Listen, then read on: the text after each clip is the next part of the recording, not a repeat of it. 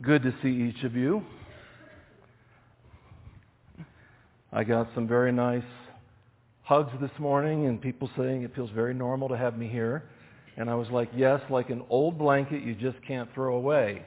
And so we'll just keep coming back and mutually encouraging one another as the Lord allows us to. Uh, my name is Steve Hafler. I was, if you're a guest, welcome.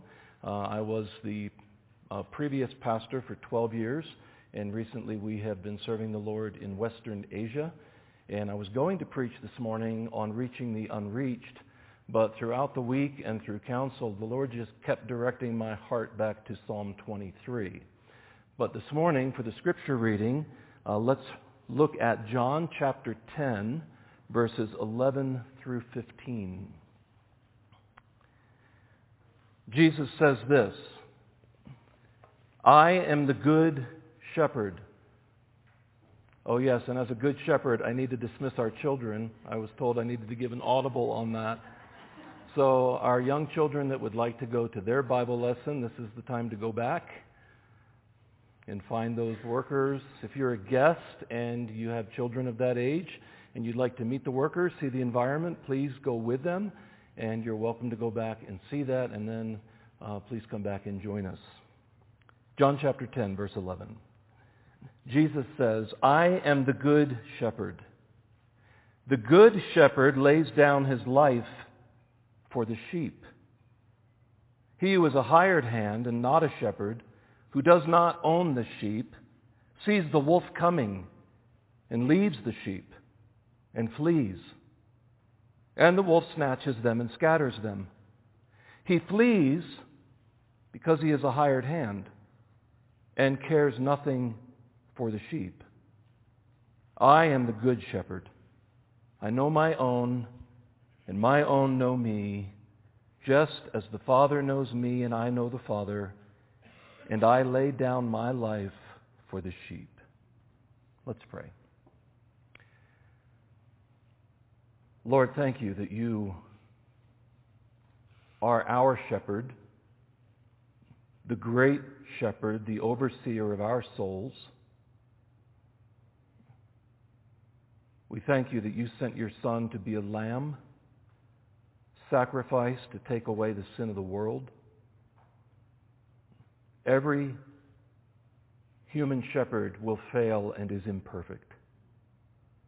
And so we look to you, not horizontally in criticism, but vertically to you, our good shepherd, who never leaves us or forsakes us who cares for us, who is near, a very present help in trouble. Thank you that no matter how much our personal lives or spiritual lives or geographical location change, you are the same yesterday, today, and forever. And as our good shepherd, you are providing and protecting, and you're leading us. You're leading us somewhere on purpose for your glory and our good. Help us to trust you. As your sheep, we hear your voice. You know us. You know our name. We need to hear your voice as the shepherd again this morning through your word, by your Spirit. As you lift up your Son, our Lord Jesus Christ, our great shepherd. Guide us Comfort us, protect us. We are your flock and the sheep of your pasture. May we take great confidence in this this morning. In Jesus' name, amen. Turn back to Psalm 23. The countries that Liz mentioned this morning are key countries in gospel ministry right now because they are the top five countries. Yemen is actually in the Middle East, not Africa, but Libya is in North Africa. And you might be surprised to find out there are works being done in each of those countries, including North Korea. And so our prayers here as a small gathering of God's people can have an effect for the gospel to those countries. God is raising up workers There are creative access platforms where the gospel light is being spread throughout each of those countries for Christ's name's sake. And so I love that we get to, to highlight unreached people groups and, and, and the persecuted people groups on a Sunday morning and to have that kind of intercessory ministry here at Highlands. Question. Have you ever found yourself in a situation you weren't expecting? I mean, I can hardly not laugh when I ask that because I'm looking out at a church and at individuals where we know one another's story. Uh, many of us are in one, probably several right now, uh, situationally, geographically. I didn't know that I would be between countries in the summer of 2023. Uh, relationally, physically, mentally, spiritually, ministerially. Have you ever found yourself in one of those or in a variety of those situations? And the answer, of course, is yes. This happens in churches and in missions as well. As a matter of fact, when we were considering, and God made it very clear to us through circumstances and godly counsel, that we had to leave where we were serving and transition to the next place we thought God might have us. Acts 16 was a great encouragement where it says this. I want you to hear these words. This is Paul on his second missionary journey, and they went through the region of Phrygia and Galatia, having been forbidden by the Holy Spirit to speak the word in Asia. That makes no sense. Asia still has the majority of unreached people groups today. Why would the Holy Spirit forbid the apostles from preaching the gospel there? You know what the answer is? We don't know. Keep reading. And when they had come up to Mysia, they attempted to go into Bithynia, a very needy area, but the Spirit of Jesus did not allow them. Why? We don't know. What we do know is that where God chose to lead him was into Macedonia. That's where we get the Macedonian call. You hear at a missions conference maybe this Macedonian call where Paul has a vision and they say, come over and help us. Of course, the Spirit said no, and the Spirit said no. And then there's this Macedonian call and he goes to this city, this leading town of Macedonia called Philippi. And from that you have healthy churches planted and the gospel proclaimed and this beautiful sweet letter called Philippians. That's what God was doing, even though what he was also doing we don't have answers for. Seems we're never just facing one challenge, personally, relationally, situationally, but several because life is complex. And we all know that. And life can be disappointing.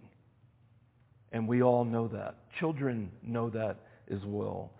And during difficult times throughout the ages, Psalm 23 has really been an encouragement to so many people and so many churches throughout these difficult places. You know what Psalm 23 tells us? That we do not need to walk life's difficult path alone, even when we feel alone, even when we feel abandoned. We don't have to walk it alone even when the dangerous paths sort of darken in on us, the Lord is my my shepherd, our shepherd. When you are confronted with the unexpected, the, the green pastures sometimes are unexpected, the dark valleys certainly are unexpected. We have a shepherd who can be trusted a shepherd who is near, a shepherd who cares, who knows you, and is leading you somewhere. Let's look at Psalm 23. And I want to make this personal. My shepherd, Jesus. I was told this morning uh, nothing was working. That's why you had a handwritten copy of the words in front of you. And I thought, well, this is how we did it in Africa. So I thought, uh, here we go again. And maybe we should just go out in the field and sit in the sunlight and bring a few chairs for the elderly, and the rest of us sit on the ground, and we'll be like most of the church in the rest of the world. And we'd be mostly fine with that, right? You're like, no. No, this is good. Okay, let's look at Psalm 23. The people of the Old Testament and of Jesus' day actually understood the relationship of a shepherd with sheep. Most of us who were sort of born in America, uh, unless you were really rural, most of us born in America do not understand that relationship. We just don't see that, that relationship. We might be driving through, right, Wyoming or, you know, somewhere else in Wisconsin, and you might get a glimpse of soft, white, fluffy creatures on green pasture, and you're like, that's cute, but you don't really understand the work and the danger and the relationship unless you're in that culture. And Jesus and David both understood the relationship of a shepherd with sheep.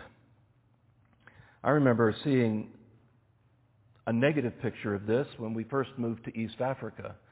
And we were in this concrete jungle called Nairobi, which is nicknamed Nairobbery for its theft.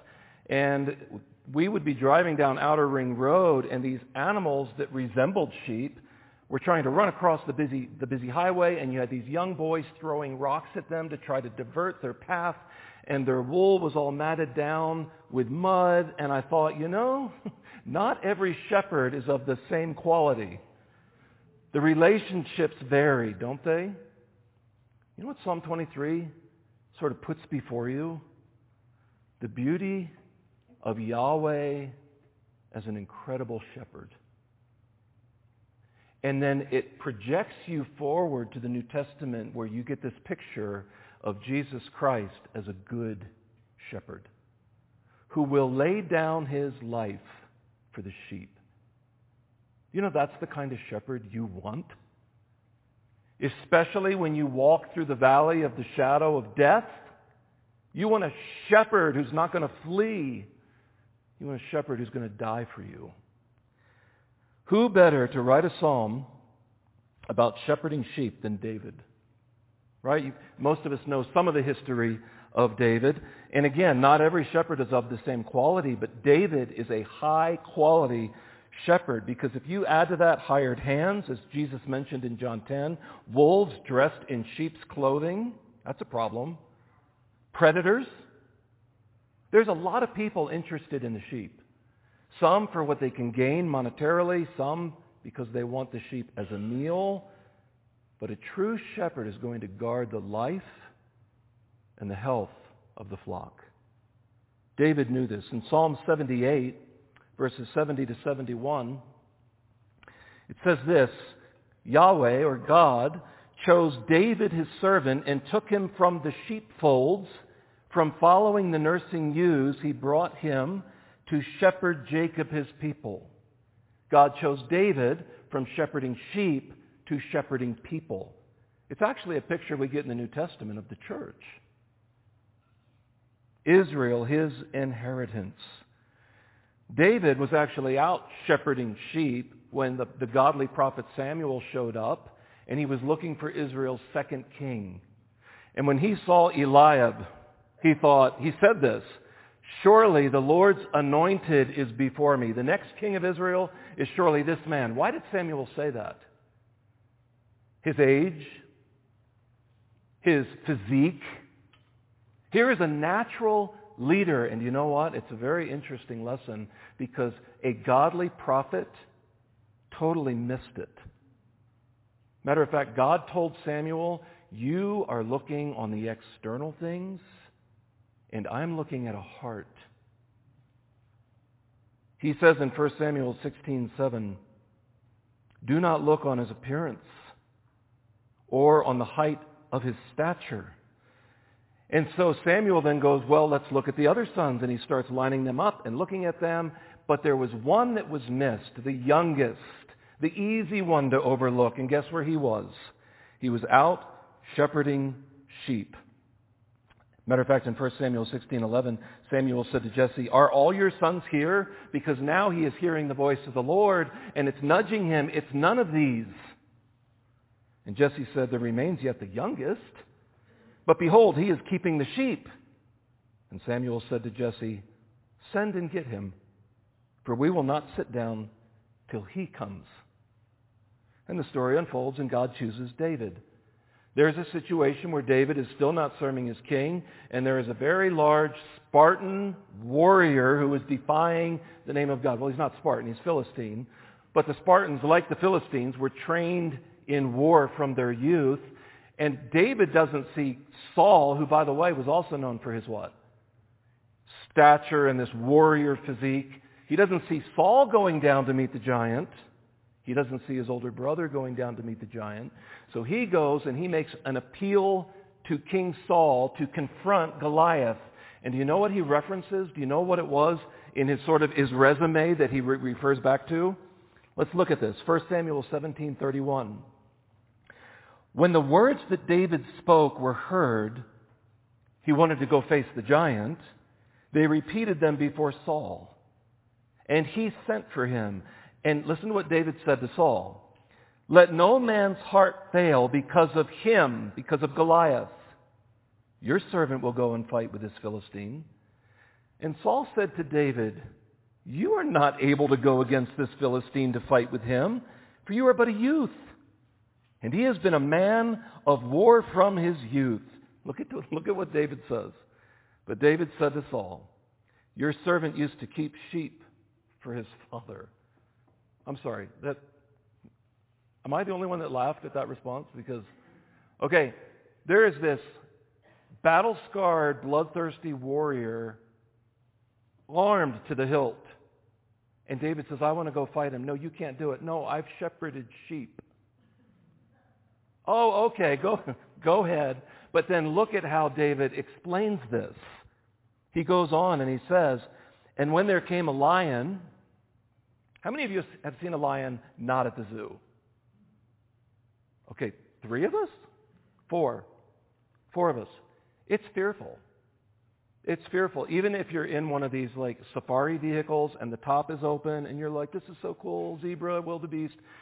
And then when you finally see the lion and they lock eyes with you, it is disturbing. And then I was so close to a lioness once, her eyes dilated. And I kind of just like went down into the vehicle a little bit. You know, and I'm like, oh, you know, that's not how I want to die. Um, a lion is a fearful creature. David says, and when there came a lion or a bear, some of you have experience with bear, and took a lamb from the flock, listen to what David says. I went after him. I'd be like, you know, one lamb, not a big loss, right? No, that's not what David is doing. David says, I went after him and struck him and delivered it out of his mouth. And if he arose against me, the lion or the bear, I caught him by his beard and struck him and killed him. Your servant has struck down both, listen to this, plural, lions and bears. And this uncircumcised Philistine shall be like one of them, for he has defied the armies of the living God. And David said, The Lord who delivered me from the paw of the lion and from the paw of the bear will deliver me from the hand of this Philistine. And Saul said to David, Go, and the Lord be with you. Of course, you know that story. Psalm 23, written by the shepherd warrior king David, who expresses absolute confidence in the Lord. Look at verse 1. It's an exclamation. The Lord is my shepherd. My shepherd. The metaphor is beautiful. I was actually thinking through this yesterday, and I was thankful it didn't say the Lord is my cowboy. Think about that metaphor. Like he rounds me up, he lassos my neck, he brands me, you know, he drives me. You don't drive sheep. You gently lead sheep. If you drive sheep like cattle, they will die. It doesn't say the Lord is my crocodile hunter. I used to love watching that. He hunts me down in dark waters, wrestles me, fillets me, and turns me into a pair of boots. Right? That's, that's kind of dark for a sermon, right? Or the Lord is my, let, let's change the metaphor. The Lord is my systematic theologian or my church history professor. Yeah, we don't want that either. How about this one? The Lord is my shepherd. Yes. It's the perfect metaphor for what sheep need. And the remaining verses are an exposition or an explanation of what Yahweh as shepherd is. It's what it's the fruit of that relationship that we receive. And even towards the end the metaphor changes where we're sitting at a banquet table, it's still about the relationship of sheep with his shepherd. So look at verse 1 again. The Lord is my shepherd, personal. Even before God's providence in Egypt, Jacob could say in, in Genesis 48 verse 15, the God before whom my fathers Abraham and Isaac walked, listen to what Jacob says, the God who has been my shepherd all my life long to this day. Or Isaiah, in talking about Messiah, which was a, a, a future look, uh, as, Jesus would be the fulfillment of that future look, he says this in Isaiah 40, verse 11, that the promised rescuer, he will feed his flock like a shepherd. I love this picture. He will carry the lambs in his arms, holding them close to his heart. He will gently lead the mother sheep with their young. The Lord is my shepherd. The Lord, if you are in Christ, is your shepherd. The Lord is your shepherd. If God is your shepherd, notice the implications in verse 1 I shall not want. And that word want means to fail or to lessen or to experience a decrease. This isn't a promise that God is going to give you everything you want. What it is, is a promise that the great shepherd will give you everything you need for life, for protection, for godliness. It's a confession that God will provide. So we would say this, when God leads us individually or corporately through a wilderness, I shall not want. I shall not be in need. Why? Because the shepherd's still here. In a dark place, I shall not be diminished.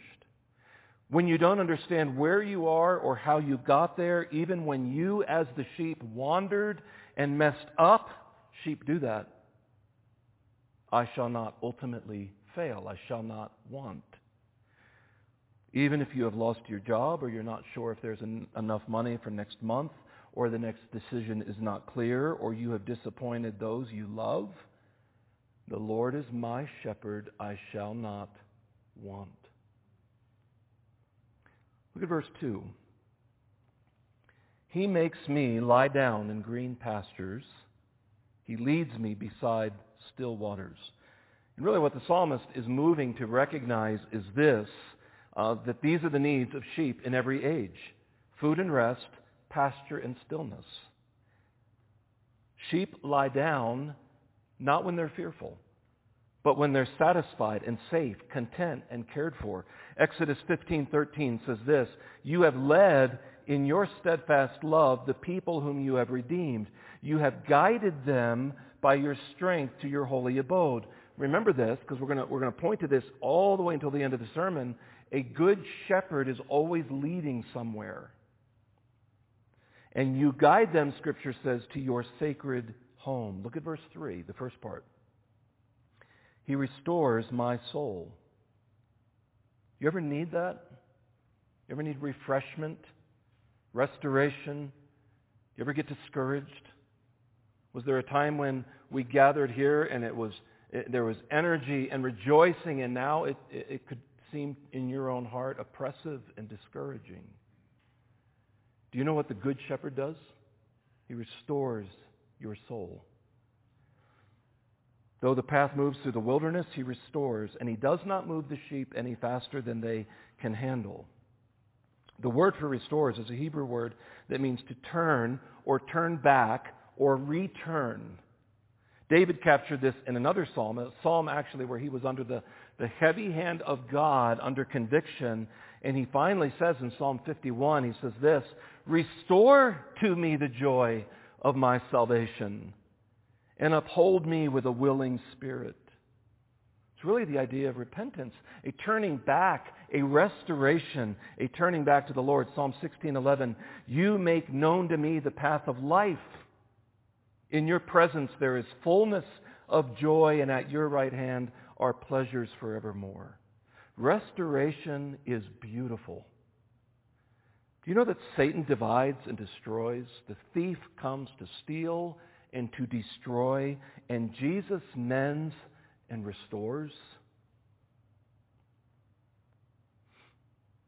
I think of Peter. All four Gospels record Peter's failure. One of the strongest leaders. The man who was supposed to be the leader of the twelve failed miserably. And sometimes we don't understand how miserably Peter failed until we understand words like this when Jesus says, If you deny me before men, I will deny you before who? The Father. And what did Peter do? He denied Jesus before men.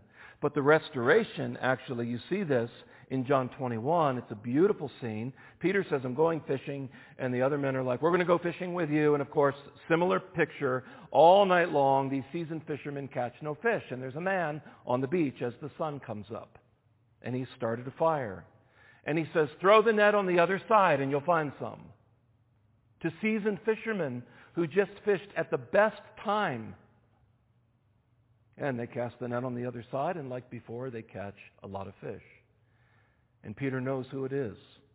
So he jumps in and he swims. And of course, the other disciples are around the fire, and he says, Come and have breakfast. I love that.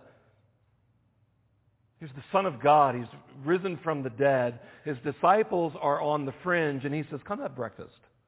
They have breakfast. And afterwards, in John chapter 21, when they had finished breakfast, Jesus said to Simon Peter, Simon, son of John, do you love me? Agape, the highest form, sacrificial love.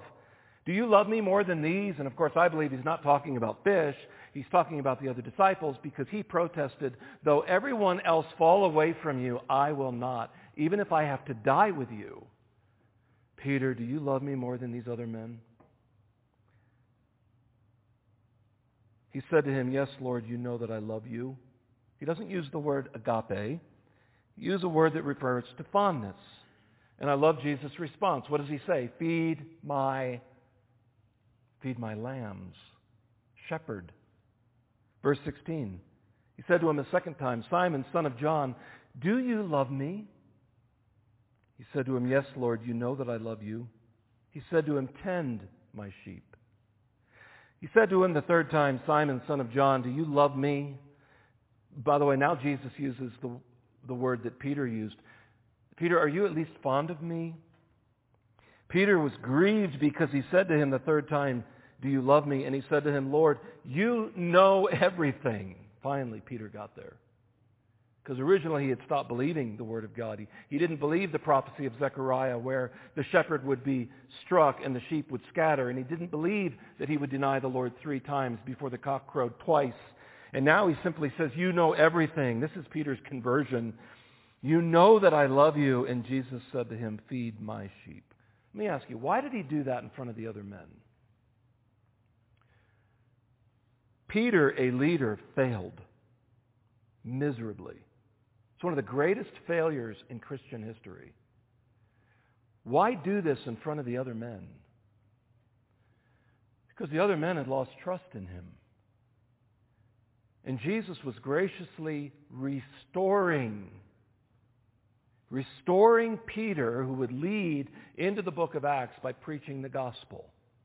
He's restoring this leader in front of the other men, and it's beautiful how he does it. For the three denials, he asks him three times, Do you love me? And it offsets those three denials, and he lifts Peter up and he restores him to usefulness. You know what the shepherd does to your soul even after failure? He restores it. He renews it. He refreshes it. He restores my soul. Look at the next part. He leads me in paths of righteousness, right paths, direct paths. And sometimes those paths went through dry riverbeds and dark canyons and dangerous places. But the shepherd knew it was the right place to lead through. And there's a lot of wrong places that could have resulted in the slaughter of the sheep. But the good shepherd, the shepherd of our heart, leads through right paths. Sometimes the right path is through a forest. Sometimes in a wilderness for 40 years read your Old Testament. And he does this for his name's sake. Look at verse 4. Even though I walk through the valley of the shadow of death. Right? What did he just say? I'm going to lead you in right paths for my name's sake. I'm going to lead you in a way that displays my character to a watching world. And those right paths connect that idea. Even though I walk through the valley of the shadow of death, I will fear no evil. For you are with me. Your rod and your staff, they comfort me. Even though it leads through very dark darkness, where moss grows on the rocks, where dangerous animals lurk, I don't have to fear. Do you know why? It's not because you're wise, or you're experienced, or you're strong. It is because you have a good shepherd who knows that path, who knows what's in the shadows, who knows where to step, who knows where to lead you away from. I remember as a young boy, I loved going to Grandpa and Grandma Schomburg's house in New Britain, Pennsylvania, eastern Pennsylvania. And they, they were two houses down from this beautiful historic covered bridge. And I'd like to go over there and throw rocks. And then it had my favorite pond, a little pond, where I killed my first frog, and I, I cried. I hadn't seen death yet. And then uh, take a little stone drive back, and there was the old tractor I played on, and a swing set, one of these old school 1970s, very dangerous swing set right? You guys remember these. And that's typically where we played, but once in a while there was a path on the side that went through a very dark wood. And it led out to a soccer field or a soccer pitch. And that path felt like it was 10 miles long to me. And it was eerie. There were deer beds, but we never saw any animals. And it was dark. But I don't remember ever being afraid. I mean, it kind of creeped me out, kind of like Hansel and Gretel. Kind of creeped out. But my parents were there right? Or kind of like Wizard of Oz. Do you know there weren't great special effects in the 1930s, but those flying monkeys, those are creepy. And of course, as a child, I'm walking through this dark path and I'm looking around like, you know, and I'm like, okay. But my, but my parents were there. That's kind of the picture. Even though I walk through the valley of the shadow of death, I will fear no evil. Why? Somebody trusted is with you. Somebody is with you who knows where they're going. Somebody is there who can fend off danger. And I love this. It's not just, yea, though I walk in the valley of the shadow of death, which would be death itself permanent, but through the valley. This life has a lot of valleys. This life has a lot of dark woods, jagged places. The beauty is regardless, God will lead his sheep out safely to the other side, either the pure pastures of heaven or to green fields in this life after a long dark wood. Sometimes the valley may be literal. Jeremiah 2 verse 6 says this, who led us in the wilderness in a land of deserts and pits, in a land of drought and deep darkness, in a land that none passes through, where no man dwells. Even when you're in that kind of place, if you have a good shepherd, he will lead you through safely. Or it may be figurative, like in Job chapter 10. Are not my days few? By the way, he's describing death. This is fascinating. Look at the words here. Then cease and leave me alone that I may find a little cheer before I go, and I shall not return to the land of darkness and deep shadow, the land of gloom like thick darkness, like deep shadow without any order where light is as thick as darkness. Job is describing figuratively the experience of death. Let me ask you, we're all going to die. It's probably not my most encouraging statement in the sermon, right? But every person before you has. Some of my childhood and teen idols, if you would, rock stars have died. Some of my guitar heroes have died. Celebrities have died. Pastors have died. When that happens, do you have a shepherd? Do you have a good shepherd who can lead you from this darkness to heaven's green pastures? Because Jesus said this, He is the way, the truth, and the life, and no one goes unto the Father except through Him. Through Him as the Lamb of God. We don't have to fear because He protects. Look at verse 4. Even though I walk through the valley of the shadow of death, I will fear no evil. Here's the first comfort, for you are with me. And your rod and your staff, they comfort me, these implements of protection and these implements of safety, the crook to, to bring a sheep off the edge of a cliff if needed.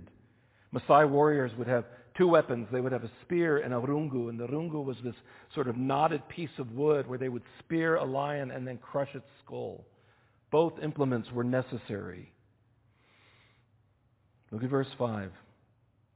By the way, the, the metaphor changes. I don't want you to miss this. Look at verse 5. You prepare a table before me in the presence of my enemies. You anoint my head with oil, my cup overflows. Did you feel that? You've got this shepherding care of, a, of sheep walking through this valley, probably from the spring pasture lands, looking for different lands, and they've got to trek through this dangerous area to get to the next field. But now there's a table, and sheep don't sit at tables, just like dogs don't play poker. Some of you have seen that. Not, you haven't seen dogs play poker. You've seen the painting or the picture. It's one of my son's favorite. Sheep don't sit at tables, so something, something more is intended here. Moffatt translates this as, listen to this, Thou art my host, spreading a feast for me while my enemies have to look on. In Psalm 78:19, listen to what they said. They spoke against God saying, "Can God spread a table in the wilderness?" 40 years in the wilderness, and he provides in a miraculous way the manna. In the Gospels, Jesus feeds the 4,000 and the 5,000, and, and, and Mark says this, and they all ate and were satisfied. Matter of fact, in this wilderness, our head is anointed with oil and the cup runs over. We hiked a 14er once and forgot sunscreen and head coverings, and for me, that is a serious oversight. And for the next 10 days, myself, Annabelle, and a few others, we were, we were scabbing up and peeling. And the joy of having an ointment and a soothing balm was an incredible relief. Do you know what the shepherd would do? He would, he would let the sheep come in and he would count them at night. And as he counted them, he would look to see if there were any injuries. And if there were, he would anoint oil or he would mend the sheep. He would also put out with his two-handled dish, he would put out enough water for all the sheep. It didn't matter whether you were the first or the last to get around that bowl. The cup ran over because he's a good shepherd. The shepherd applies needed care to injured sheep. Some of us are injured this morning. You have a good shepherd who applies ointment. The shepherd provides needed refreshment to thirsty sheep. Some of us are thirsty. You have a good shepherd who puts down enough water for all of us because the Lord is my shepherd. And he ends with an exclamation. Let's look at this. Verse 6 as we close. Surely, in light of this shepherd, in light of this divine host, surely goodness and mercy shall follow me all the days of my life. That's called eternity. And I shall dwell in the house of the Lord forever. Security and ongoing relationship. David knew that enemies had followed him even into the wilderness, meant harm to him, and perhaps were still pursuing him. But he could say this, the Lord is my shepherd. I shall not suffer any need. He is a good shepherd. John chapter 10, verse 11, again, we'll go back to what we started with. Jesus says this, I am the good shepherd. And it's interesting that Jesus is a a shepherd who knows also what it's like to be a sacrificial lamb. I am the good shepherd. The good shepherd lays down his life for the sheep. Do you know how you get to verse 6 experientially and with confident expectation? That surely goodness and mercy shall follow me all the days of my life, and I shall dwell in the house of the Lord forever. How do you know if you will enjoy heaven's pastures forever? Behold the Lamb of God who takes away the sin of the world. Revelation 7, verse 17. Listen to what the last book of your Bible says. For the Lamb is in the midst of the throne. He will be their shepherd. He will guide them to springs of living water. and God will wipe away every tear from their eyes. Is the Lord your shepherd? If not, he came as a lamb to be sacrificed for you, to be received by simple faith, believing he is enough. He was sacrificed as the Passover lamb so that the death angel could pass over your soul. By believing in him, he rose again from the dead. Yes, still as a lamb in heaven, but as the King of kings and Lord of lords, as Savior. God has provided a lamb who takes away the sin of the world. So let me read to you John 14, because this is what the Good Shepherd told his disciples when he was about to die. He said, Don't let your hearts be troubled. Trust in God. Trust also in me, Jesus said. There is more than enough room in my Father's home. If this were not so, would I have told you that I am going to prepare a place for you? When everything is ready, I will come and get you, so that you will always be with me where I am, right? Surely goodness and mercy shall follow me all the days of my life, and I will dwell in the house of the Lord forever, so that you will always be with me where I am. And you know the way to where I am going. I love Thomas. No, no, we don't know, Lord. We have no idea where you're going. How can we know the way? Maybe you don't know the way. Jesus is about to tell you. I am the way, the truth, and the life. By the way, that's not just a perception of somebody's truth. People's perception is their reality, even if it's not true. This is true. I am the way, the truth, and the life. No one comes into the Father except through me. Remember we said this, a good shepherd is always leading somewhere good.